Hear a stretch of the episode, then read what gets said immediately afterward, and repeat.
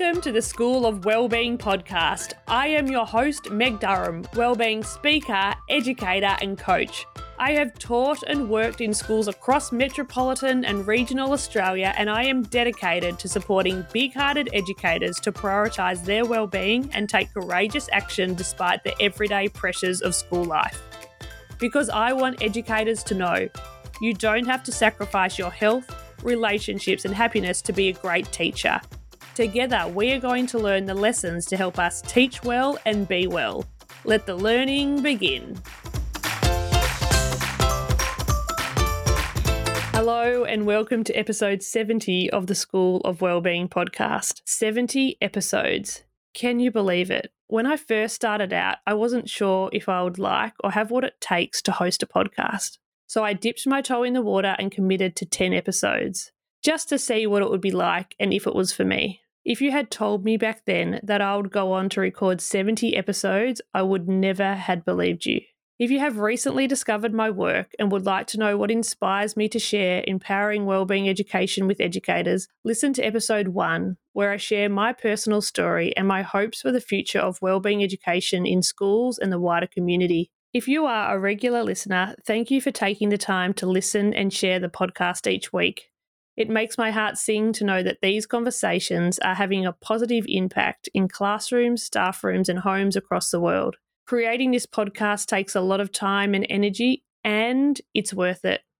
I am constantly blown away by the generosity of each guest and their willingness to share their knowledge and experiences so we can all learn, grow, and thrive. To celebrate our 70th episode, I have a very special and powerful conversation to share with you. In this episode, I talk with Dr. Nicole LePera, or you may know her as the holistic psychologist, about her new book, How to Meet Yourself, the workbook of self discovery. But before we jump into the conversation, I wanted to let you know that enrolments for Energy by Design, my game changing wellbeing program for educators, is now open. Energy by Design is a program for educators that are ready to reclaim their spark and experience more energy, clarity, and confidence. Over the years, I have experimented with the format and I have worked out what really works for busy and big hearted educators. The program has evolved from a 10 week intensive experience to a four week circuit breaker because I have seen firsthand that four weeks is long enough to see a big shift in the way you feel, function, and relate to others. If you have been flirting with the idea of prioritizing your well-being, Energy by Design is for you. Energy by Design is a space to connect, share, laugh, and learn with others that understand the pressures of school life and are ready to reclaim their spark. See the show notes to learn more. Now, on with today's show. We all fall into conditioned habits and patterns that lead to cycles of pain, self sabotage, and self destruction. But as today's guest, Dr. Nicole LePera shares, we also have an innate ability to change the behaviours that no longer serve us allowing us to step into an authentic version of ourselves. By objectively and compassionately observing our physical, mental, and emotional patterns, we can more clearly see what we do and do not wish to carry into our future. As a clinical psychologist in private practice, Nicole often found herself frustrated by the limitations of traditional psychotherapy, Wanting more for her patients and for herself, she began a journey to develop a united philosophy of mental, physical, and spiritual health that equips people with the tools necessary to heal themselves. In recent years, Nicole has become a leading voice in holistic psychology, helping millions of people around the world rise out of survival mode to consciously create lives they love. In her first book, How to Do the Work, Nicole offered readers a holistic framework for self healing. Now, in her latest book, How to Meet Yourself, she shares an interactive workbook which provides readers with a roadmap to conscious awareness and the tools to create lasting change.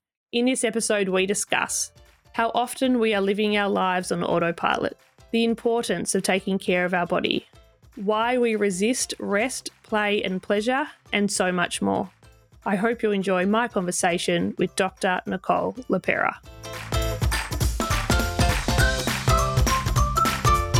Nicole, welcome to the School of Wellbeing podcast. Thank you so much for having me, Meg. This is quite a surreal moment for me because when I first started the podcast, I sat down to think about who could share information that would really help people understand themselves better. And you were at the top of my list. So to sit here to have this conversation is quite surreal. And to have this conversation about your new book, How to Meet Yourself, the workbook of self discovery. I think this is so important, particularly at this stage of the way the world is with so much disruption, so much going on for so many people.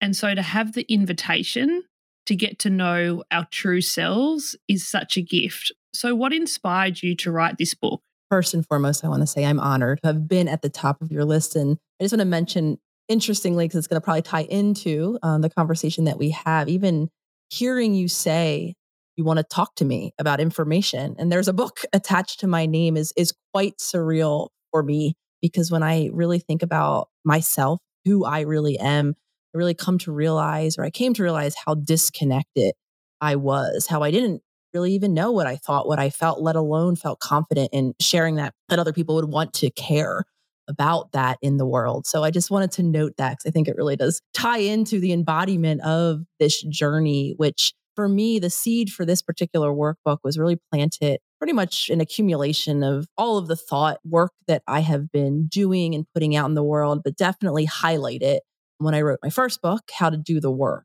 which really centers around giving people the opportunity come to the awareness that all of the habits, the subconscious patterning that many of us come to define ourselves by, we think we're that person, isn't really who we really are. And you'll hear me talk a lot about becoming conscious of our habits and is really clear to me because I've lived this experience myself of how subjective we are. I like to paint the picture of being a horse, if you will, with blinders on. And so when I talk about, you know, becoming conscious of your habits to create change, to make those new choices, I really came to realize how so few of us are really aware of the different habits that really create who we are showing up to be. So, to shortly answer your question, that's where the seed was planted. My inspiration was to give people a roadmap, a guidebook of how to begin to practice this conscious awareness and where to begin to look to then be present to the different habits that are creating their circumstances in life.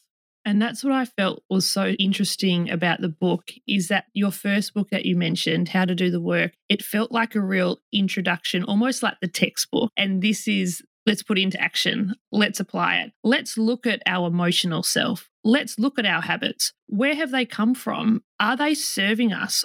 Or maybe were they serving us to a point but they're not serving us any longer and gently guiding us through this process because I've come to learn that, particularly for myself, it's hard to get there without those prompts, without having someone guide you, because I have this interesting way of trying to protect myself from what I don't want to see, what's beyond the blinders yeah i i think that that unifies us as a human species and myself included and even being someone who came through right the psychology field where i fancied myself very self-aware. I knew everything there was about me and when i would have those gentle urgings usually from partners um, that i spent the most time with that i was you know in those more intimate where all of our emotional selves come up get activated to play when I would have gentle urgings of different perspectives of myself and my actions, I would adamantly, if I'm being honest, Meg, deny it. Tell them how they're wrong.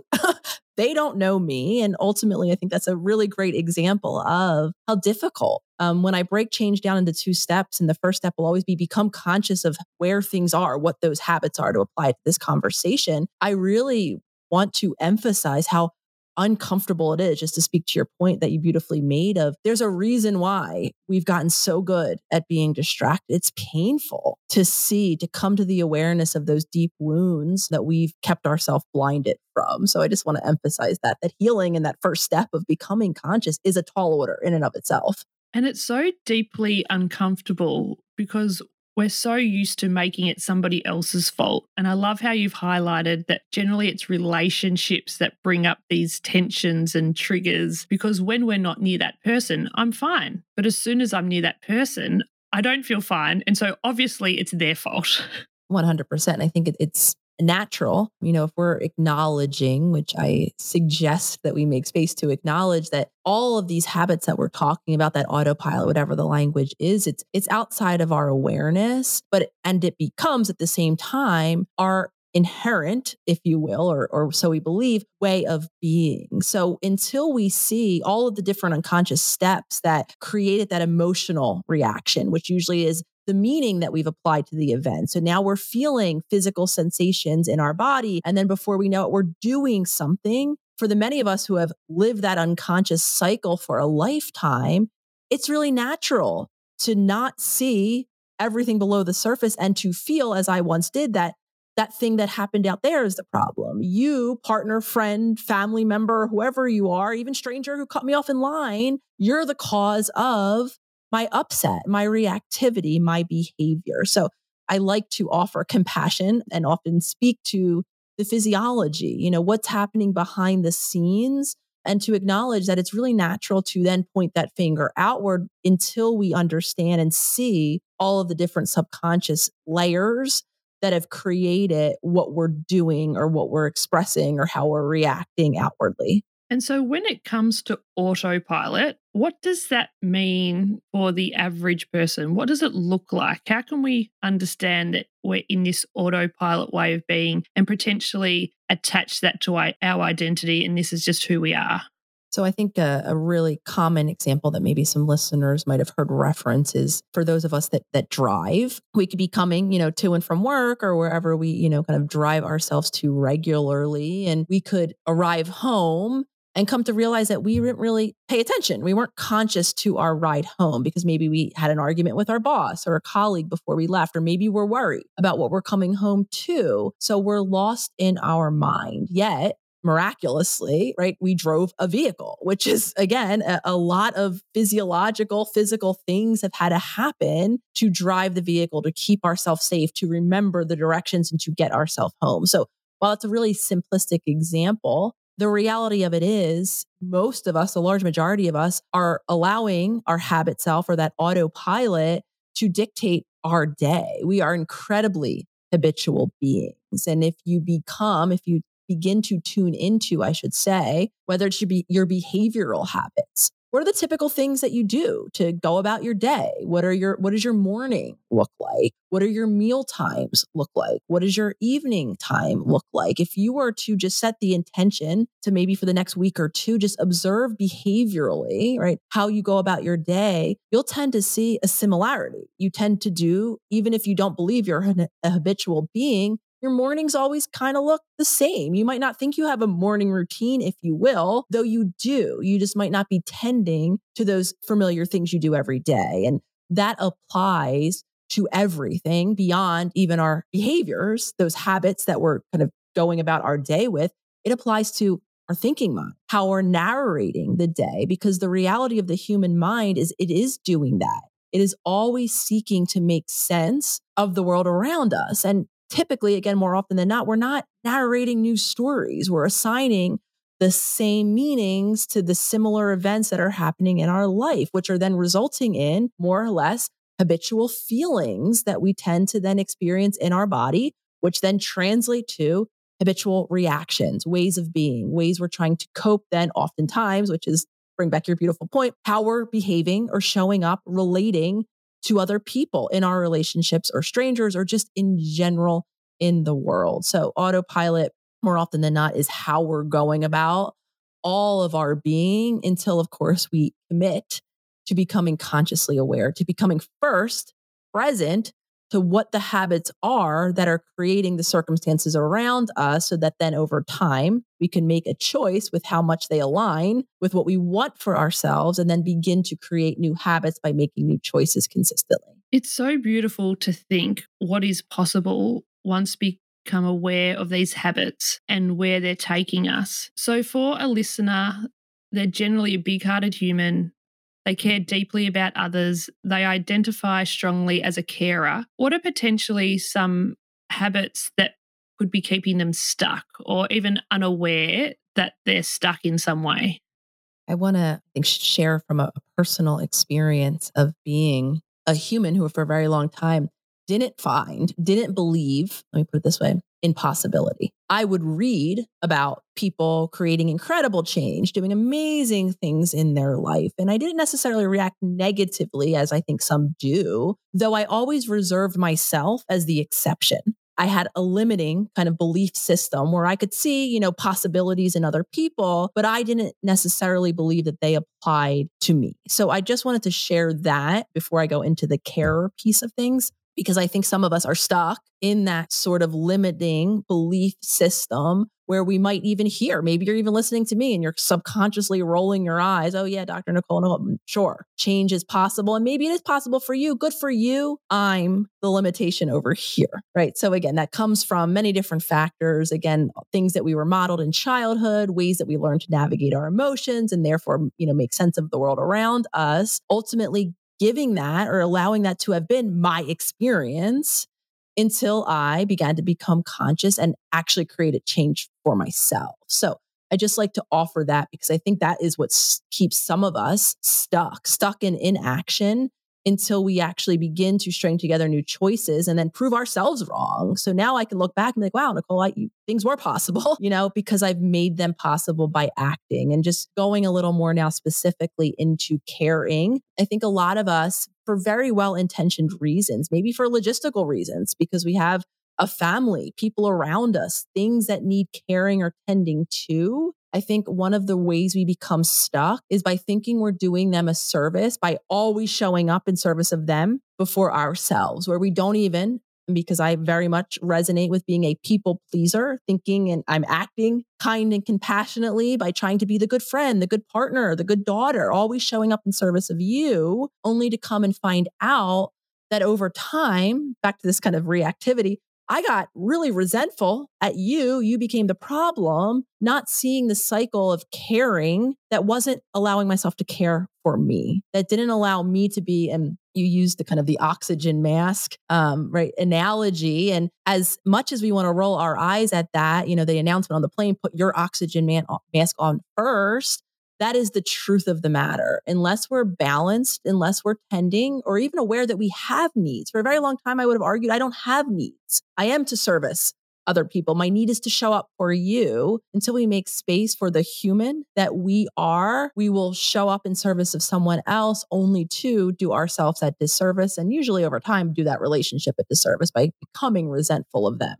It was really interesting in your book when you talked about self care because you talked about where our beliefs and habits originate from. And I thought that was so fascinating. And I hadn't really heard it described that way before. So, could you tell us where some of our beliefs and stories come about the way that we care or don't care for ourselves? In terms of, you know, how we're tending or caring for ourselves, um, when we're born, um, you know, as infants, we are dependent, human infant is dependent on someone else to physically keep us alive. You know, however present or not present they are, we need someone at least some of the time, literally tending objectively to our physical needs to sustain life. We are also very, I like to think of children as, as a sponge. We're taking in all of the information that's happening around us. And in particular, in those earliest relationships, because we're so dependent on those people for our literal survival. So in terms of when we want to talk about, you know, how we're caring for our body and what we come to believe about that, it not only is a factor of how present, how consistently present were the caregivers around us, how were they tending to our body because that's ultimately going to be one of the ways that we learn over time how to tend to and therefore how to feel about our own body but another piece of information that we're always taking in is how they're caring and how they feel, those around us, that is, about their own bodies. That statement, you know, do as I say, not as I do, is it's a nice idea, concept, though in reality, it is what we're seeing, how we're seeing the adults around us. We're having a conversation about children, right? How we're seeing the adults around us care for their physical bodies how we're experiencing their feelings. What are their body beliefs, which oftentimes, right, if we don't, we feel shameful about our body, we might not be likely to care for its needs. We might deny its needs. We might harm its needs, right? So if we're seeing that happen, that's going to impact then not only what we're doing, how we're tending to our own body, but ultimately how we feel about ourselves and our physical vessel.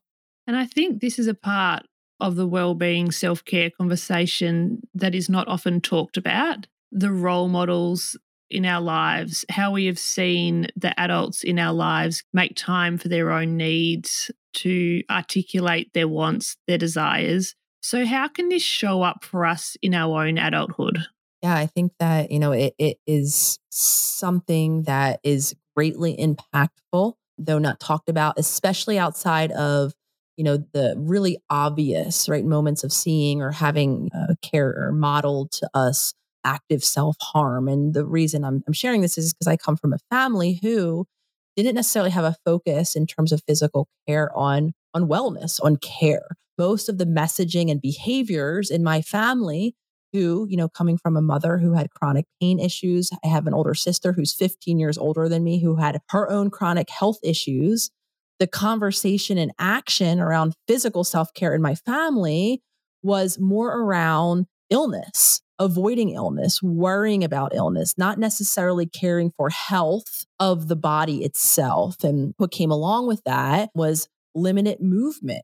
You know, having a mom with chronic pain, she she spent a lot of time due to her pain right in bed was messaging around discomfort in the body and how we manage it and how we take care of when we're not feeling well and for me, you know, that was so, so greatly impactful. So that's one of, I think, the avenues in terms of how are we caring for our body? Do we, A, as simple as this might sound, is are we aware that we have a body that we do, that does have needs, right? For some of us, right, we might be eating throughout our day but we might not be aware of actually what we're eating and whether or not we're getting and giving our body the nutrients that it needs. Sleep is a huge area, right? What was modeled to us in terms of sleep? Was sleep a priority? In my household, it wasn't. I remember being up until midnight, sometimes even later, you know, because there was no structured bedtime to have to then wake up first thing in the morning to be shoveled off to school. Sleep was not really prioritized. Movement again wasn't prioritized. So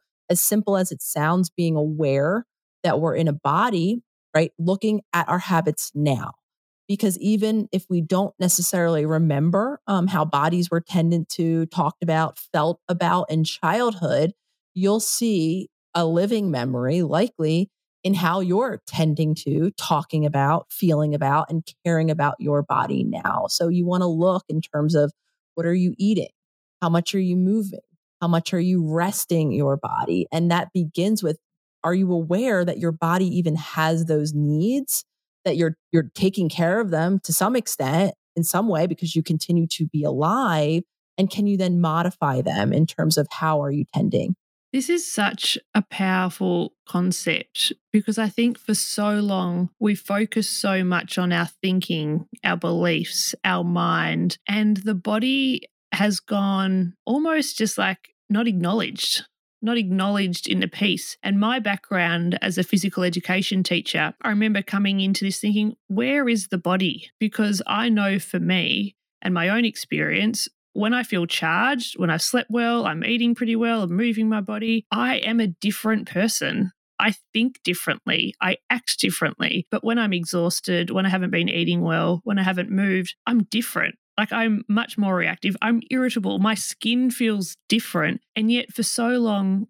we haven't talked about the importance of the body. And so that's why I love your work because you're bringing together the body and the mind and just how dynamic that is and how different our experience is day to day, depending on this body piece.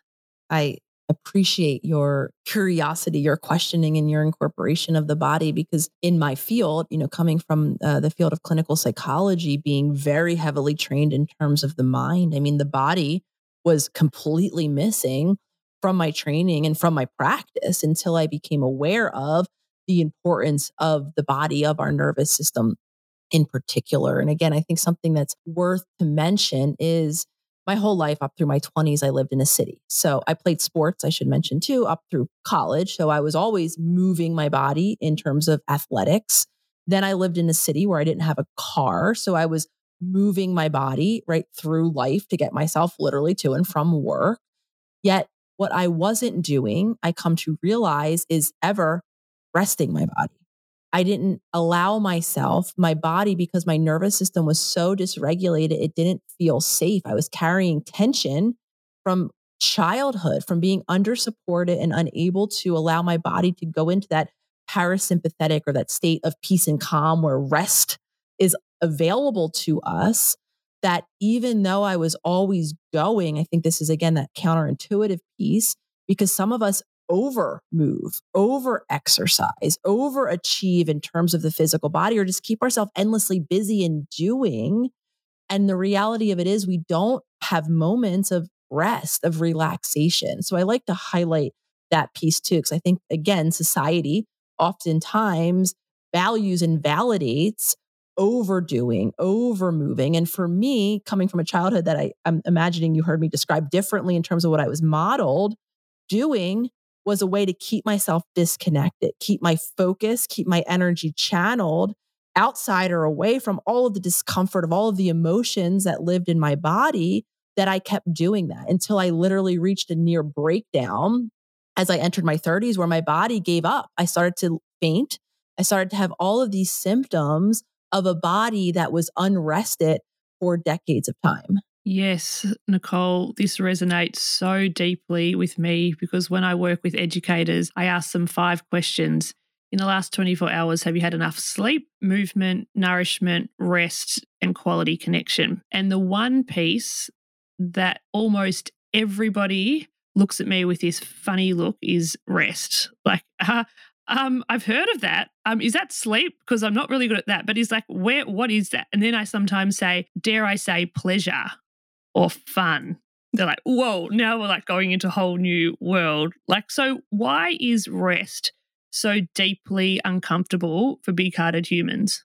I appreciate you bringing up the people that you work with, Meg, and acknowledging. I think it's just an, an incredibly important conversation because pleasure, joy, interest, passion, curiosity, creativity, everything that you'll hear me talk about in the workbook are aspects of our natural being, this authentic self that we're seeking. I had none of it in my life.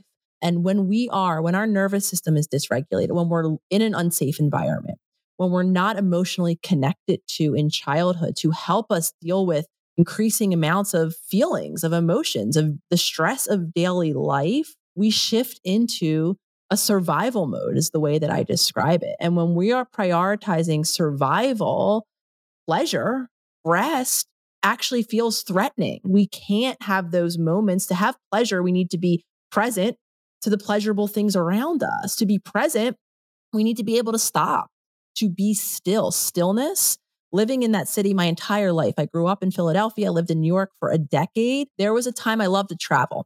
And one of the things I love to do is snowboard. And usually when you're out on a mountain, you're in a quiet, you know, place of the world. And every time I would be somewhere quiet, I would be so deeply uncomfortable with quiet, with stopping. I would have to literally put a noise machine on or sleep with the television on.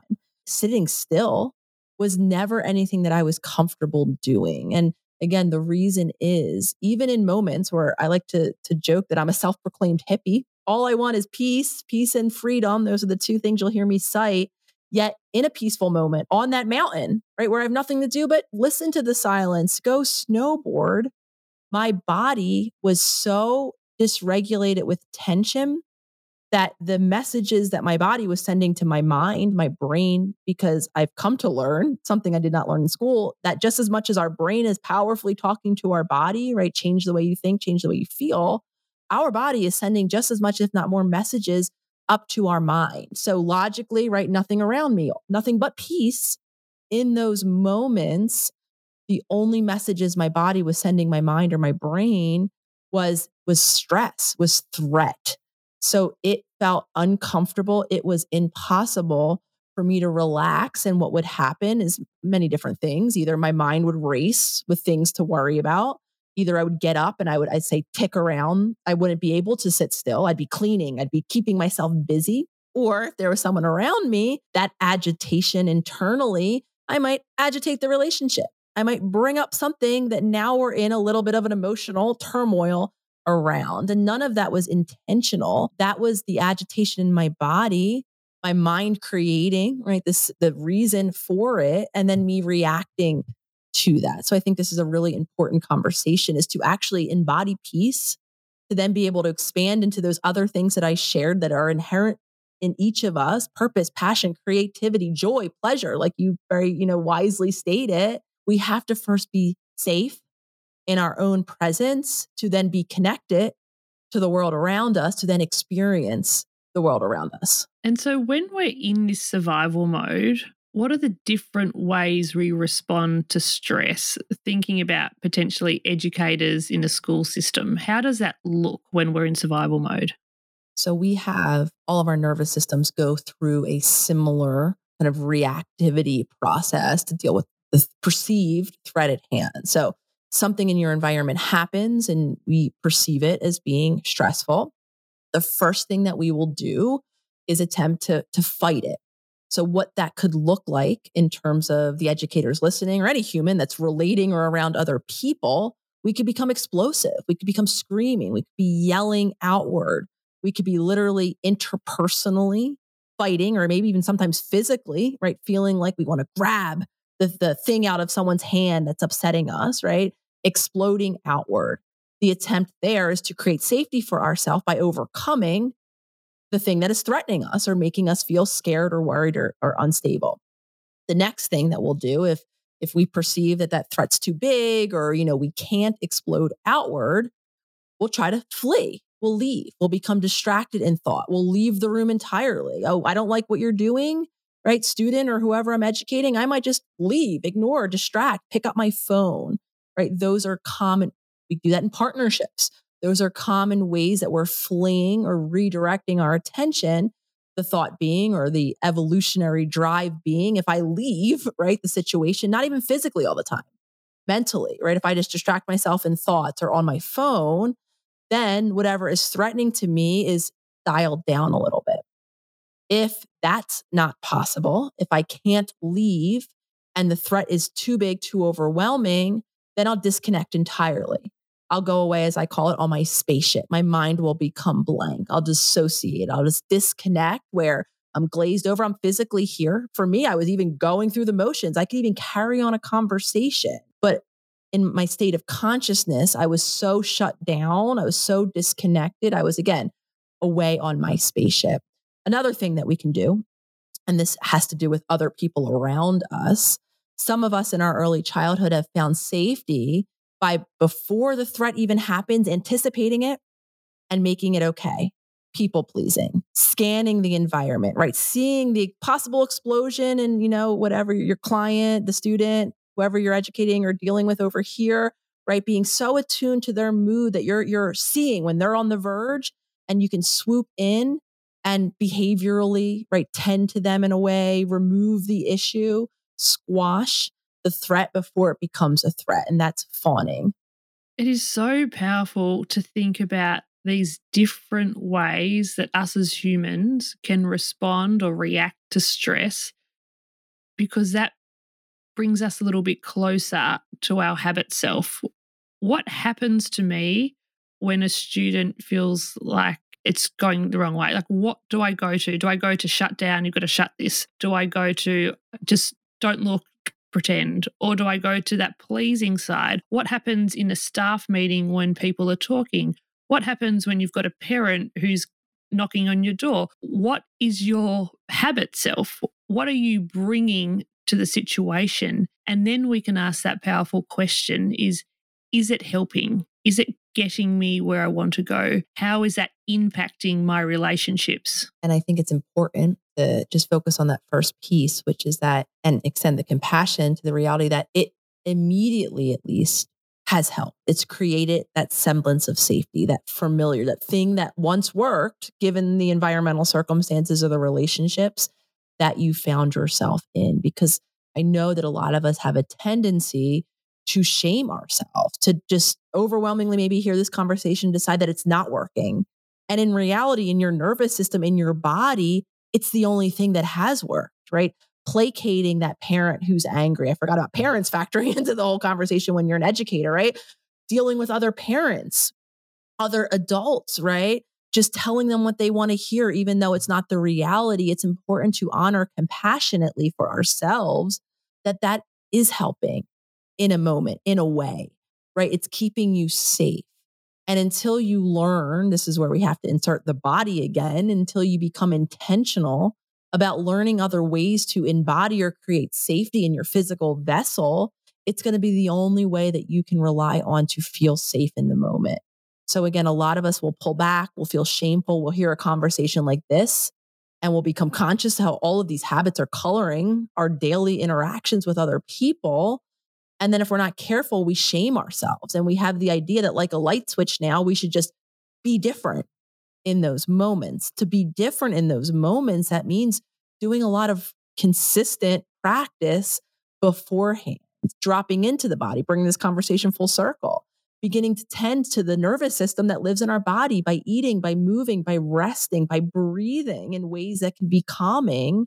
So that then in those moments, you have access to safety, to embody new choices. Because until you do, you're going to be reliant on that which once, once worked, because that's the only choice your body is going to have to find that safety again. And this is such an important part of the journey for people to understand because with awareness comes so much discomfort. I often use the visualization that pretending that we're just stumbling around in the dark and one day you found, find a light switch and that light switch is awareness. But once you turn the light on, you're not always happy with everything that you see. It's like, oh dear, that was me. Oh, I've oh wow, I've been contributing to some of this. And that can be deeply uncomfortable. 100%. Um, it, there's a reason why we've relied on those habits. We've been in denial. We've looked away. We've blamed the external world. For me, I've lived on my spaceship, disconnected from my body. So I read about all of the tools, right? I knew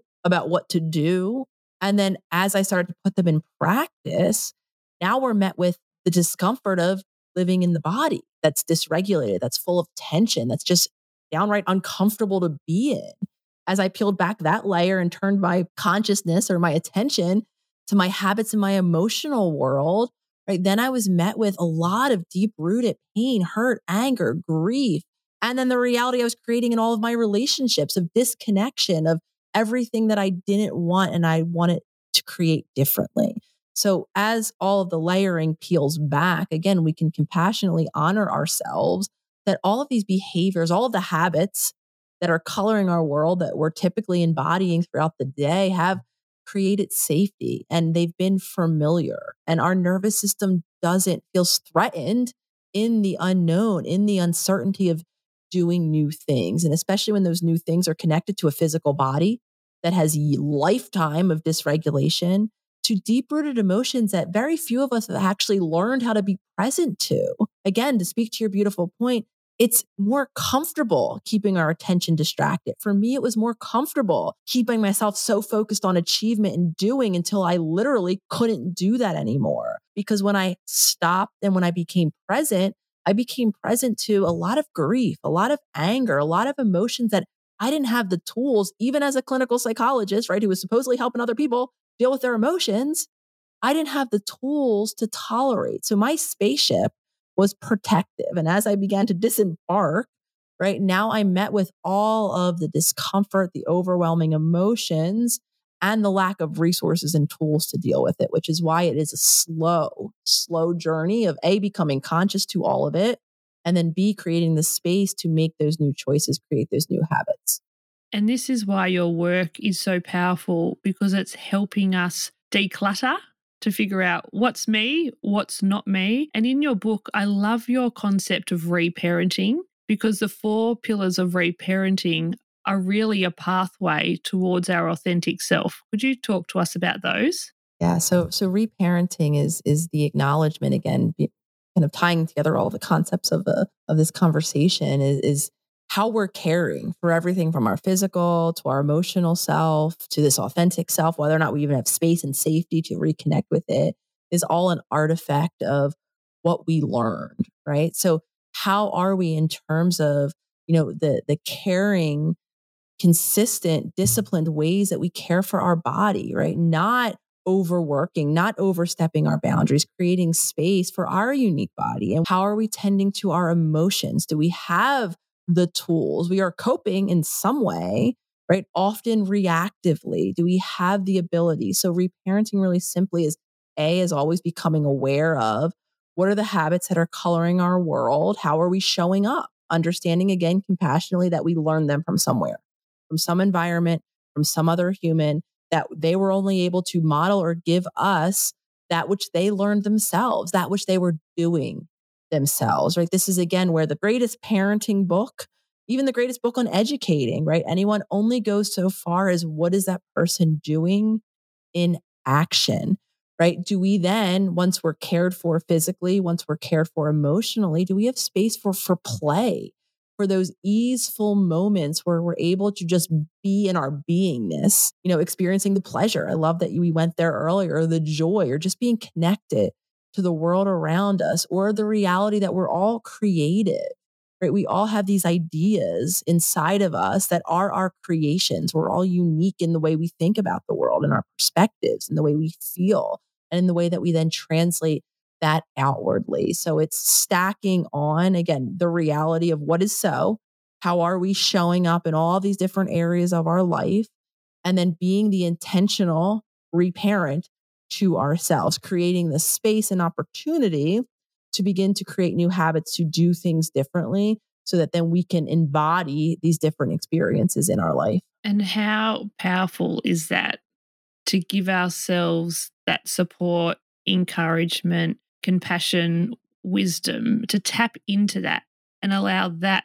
to direct our lives. I believe, Meg, that it's it's life changing.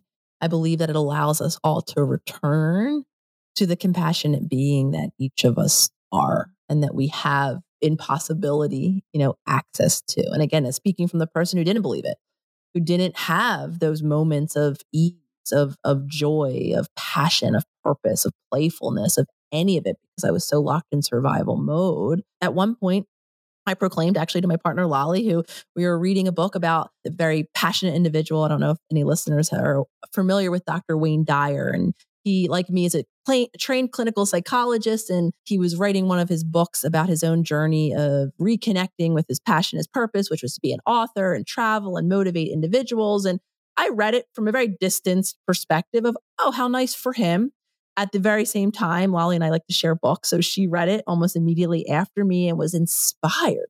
Oh my gosh, it's, you know, this is so, I so resonate with this. Like, she's so curious. She was so purposeful, so passionate. She had this like fire inside. And I at that moment proclaimed, oh, I guess I don't have that genetic chip. I guess, I guess I'm just not that being. And in terms of creativity, when I stepped out of art class in high school for the last time, you would never hear me. I would actually refute. I'm not creative. Yeah, I can do art, but right, even back to how I introed this, I have thoughts that you want to hear, right? My own creation, my own unique way of filtering the world and sharing it. That's not how I resonated. I truly believed that that chip missed me. So when I go back to it is life changing, it truly is, is life changing. It allows us to return home to that reality that you might, like me, not feel in connection with that. But as we begin to pull back all of that onion and as we, you know, proceed through the workbook that I very strategically named section three, not one or two, how to meet your authentic self, assuming that most people that pick up the book, Workbook of Self Discovery, are interested in that section. It isn't until, again, the safety exists in my body until I'm aware of all the different filters and meanings that I'm making of the world. So I can then have the space to reconnect with that home within each of us. So, for people listening, what do you think could be one practice that helps them to build connection to self and trust in themselves and their body? I think the foundational practice that you'll always hear uh, me acknowledge is that first step of change is becoming a conscious being. Even just seeing, right, how conscious it is that you are. I have a virtual membership called the Self Healer Circle. And the first, um, there's many courses at this point. It's been open for three years. So every month we release a new course. So there's somewhat of 40 courses in there. And if you join three years from now, there's going to be even more courses in there. And we always direct new members to the first course that we ever put out, which is called Awakened Consciousness and the, the tool, because each month we talk about a concept in understandable ways and then build the bridge, give members the tool to begin to embody that practice. And the tool, and the tool is even in How to Meet Yourself, the workbook, it's a consciousness check in, which might mean for some of us setting an alarm on the cell phone that most of us carry around every day. Putting a post it note, maybe on the bathroom mirror that we revisit at least one time a day when we wake up or when we go to bed, whatever it is. Setting a reminder to check in with yourself. And at that moment, when that alarm goes off, when you see that post-it note, maybe it's when your friend, right, that you want to, you know, task. Maybe you and your friend want to do this together and you're each going to text each other at a certain time. And at that moment, simply notice. The first task is to notice where was your attention, right? Are you fully immersed in whatever it is that you're doing? Can you say that I'm, I'm really reading this book and I'm really into it, or I'm washing the dishes and I'm really feeling the soap on my hands, or I'm in a conversation and I'm just truly present to what it is that you're saying? Or are you lost in thought? Are you like me on a spaceship? Don't know where you're at, but not necessarily thinking of anything, right? Where is your attention? So we can then get a gauge the more often you meet those check ins or check in with yourself throughout the day. If more often than not, you're not present, right? Chances are you can attest that, okay, I'm in my autopilot a lot, right? My autopilot is taking me through this moment. And then you could begin to note, okay, well, what is it you were thinking about? What is it that you were paying attention to? And then you could have a bit more clarity or expand your awareness into the conversations we've been having in terms of these habits.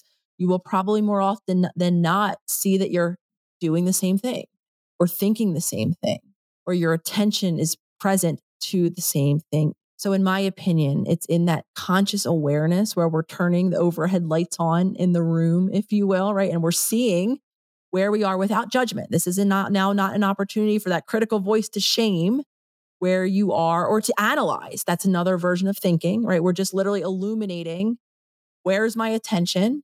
What am I doing? Right? What's happening in this room that was very dark? I loved your analogy, right? What's going on here? And if we then want to incorporate our body, we could turn our attention to our body and actually check it. Okay, well, how is my body feeling? Can I even feel its presence? Can I, for me, I'm sitting on a very comfortable chair right now. Can I turn my attention to how my body feels in this chair? Then we could begin to build or extend that consciousness muscle because we're talking about body and creating safety in our body to first just checking in with the state of our body, checking in for some of us with the reality that we're in a body right now, right? We're not on that spaceship. Our attention isn't yesterday or in tomorrow, right? We are here in a physical body. So expanding then that consciousness. And then, of course, over time, we could check into, okay, well, how does my body feel, right? Are my, mu- my muscles feeling relaxed? Am I feeling safe? Or is my heart rate a mile a minute? If you're like me, is my, my muscles so tense, I might as well be right hunched over in a protective stance of fear then we can begin to become observant of the messages my body are sending to my mind and get really intentional with shifting how my body is feeling. But all of that only begins, I know I gave a lot, with that consciousness presence, with checking in, setting the reminder, because that is important. That autopilot will take you through your day. You'll be laying down to go to bed at night and be like, oh, right. If you even remember that you wanted to do something different, you probably won't do it unless you bring it to your awareness. So I definitely suggest setting the alarm, asking that, enrolling that friend, putting post it, doing something to remind yourself because habit is strong. It's going to take over your day. And then again, just turning on the lights. What's happening here? Where am I? Where is my attention? Nicole, to wrap up this incredible conversation, I'd love to invite you to finish four sentences. Are you up for that? I'm up for it. I am inspired by I am inspired by every one of you listening. I'm so inspired. Back to that limiting person, anyone who listens to new ideas, to conversations, to the conversations, Meg, that you have on this podcast, in my opinion, are incredibly inspirational because it is in newness, in showing up differently and embodying a new experience in our individual worlds. That again, this might sound lofty, but that I believe the world begins to change. So I'm inspired by each and every one of you that have tuned in to either me or anyone else talk about a new idea. When life feels hard, when life feels hard, I ground myself. I remind myself that I can be present to even hard things because my spaceship, right, had service. It adapted. It was my adaptation to keep myself away from that which at one point was too difficult. So now, very interestingly, as counterintuitive as it is, hard things remind me or an, or an opportunity for me to remind myself that I can be present and I have the ability to tolerate much more than I once allowed myself to. An underrated skill is consciousness. I'm surprised. I'm, so, I'm sure you're not going to be surprised to hear that again because it's so, we read about it in books, right? We roll our eyes to it. when we practice it, when we embody those conscious check ins every moment, when we become present more often than not. And again, I want to take back every moment because it's not possible each and every moment. But when we actually embody or do the work of becoming conscious, it's a life changing skill, in my opinion. And I'm looking forward to. I'm looking forward to seeing where the future takes me now that I have the ability to embrace myself and my own inner compass. I was the person who loved to plan out what I watched on television. I mean, I was so controlling of the environment around me that I was actually joking with Lolly earlier because she has been such a challenge to me. She is on a whim. Since the moment I met her, she wants to feel and do this. And she would see the look of panic that would overtake my face when she was like, I feel like doing this right now. Do you want to do this? Because I was so controlled about everything from what I was watching on television to what I was eating for dinner to definitely how I was going to spend my time. So being able to feel inspired and uns- about the uncertainty of the future now that I have the confidence that I can walk into the unknown and I can tolerate it. There's a reason why we want to control and predict and manage things and structure things in certain ways because we don't yet have that internal confidence. Nicole, thank you for the work that you are doing in the world, for going on the journey to find your authentic self so you could help us step forward into the light and do life in a way that works for us. So thank you for your work and thank you for being a guest on the School of Wellbeing. Thank you so much for having me, for having these conversations, for the work and the tools and the resources that you put out there. Anyone who is entrusted to coach, educate, be in connection with other people. Again, I believe it all begins with the individual behind that job, that role. Though, in my opinion, that is so life changing of an experience. So, thank you for everything that you do. I hope this conversation has opened your mind and empowered you to take deliberate action in your life so you can feel, function, and relate better. To learn more about today's incredible guest and the wonderful work they are doing in the world, see the show notes for all the ways that you can connect. If you're ready to reclaim your spark and join me for this round of Energy by Design, my game changing wellbeing program for educators, see the show notes for more details. If you loved this show, please share it with anyone you think would benefit from listening. Or reach out to me on Instagram or LinkedIn and let me know what resonated most with you. To learn more about the ways that I can help you and your school community thrive, visit my website, openmindeducation.com. There you can book me to speak at your next event, learn more about my game changing wellbeing programs, or download my free five step energy guide. You can find all the links from today's episode at openmindeducation.com forward slash podcast. Thank you for listening to this episode of the School of Wellbeing, and I look forward to sharing more heartfelt conversations with you next week.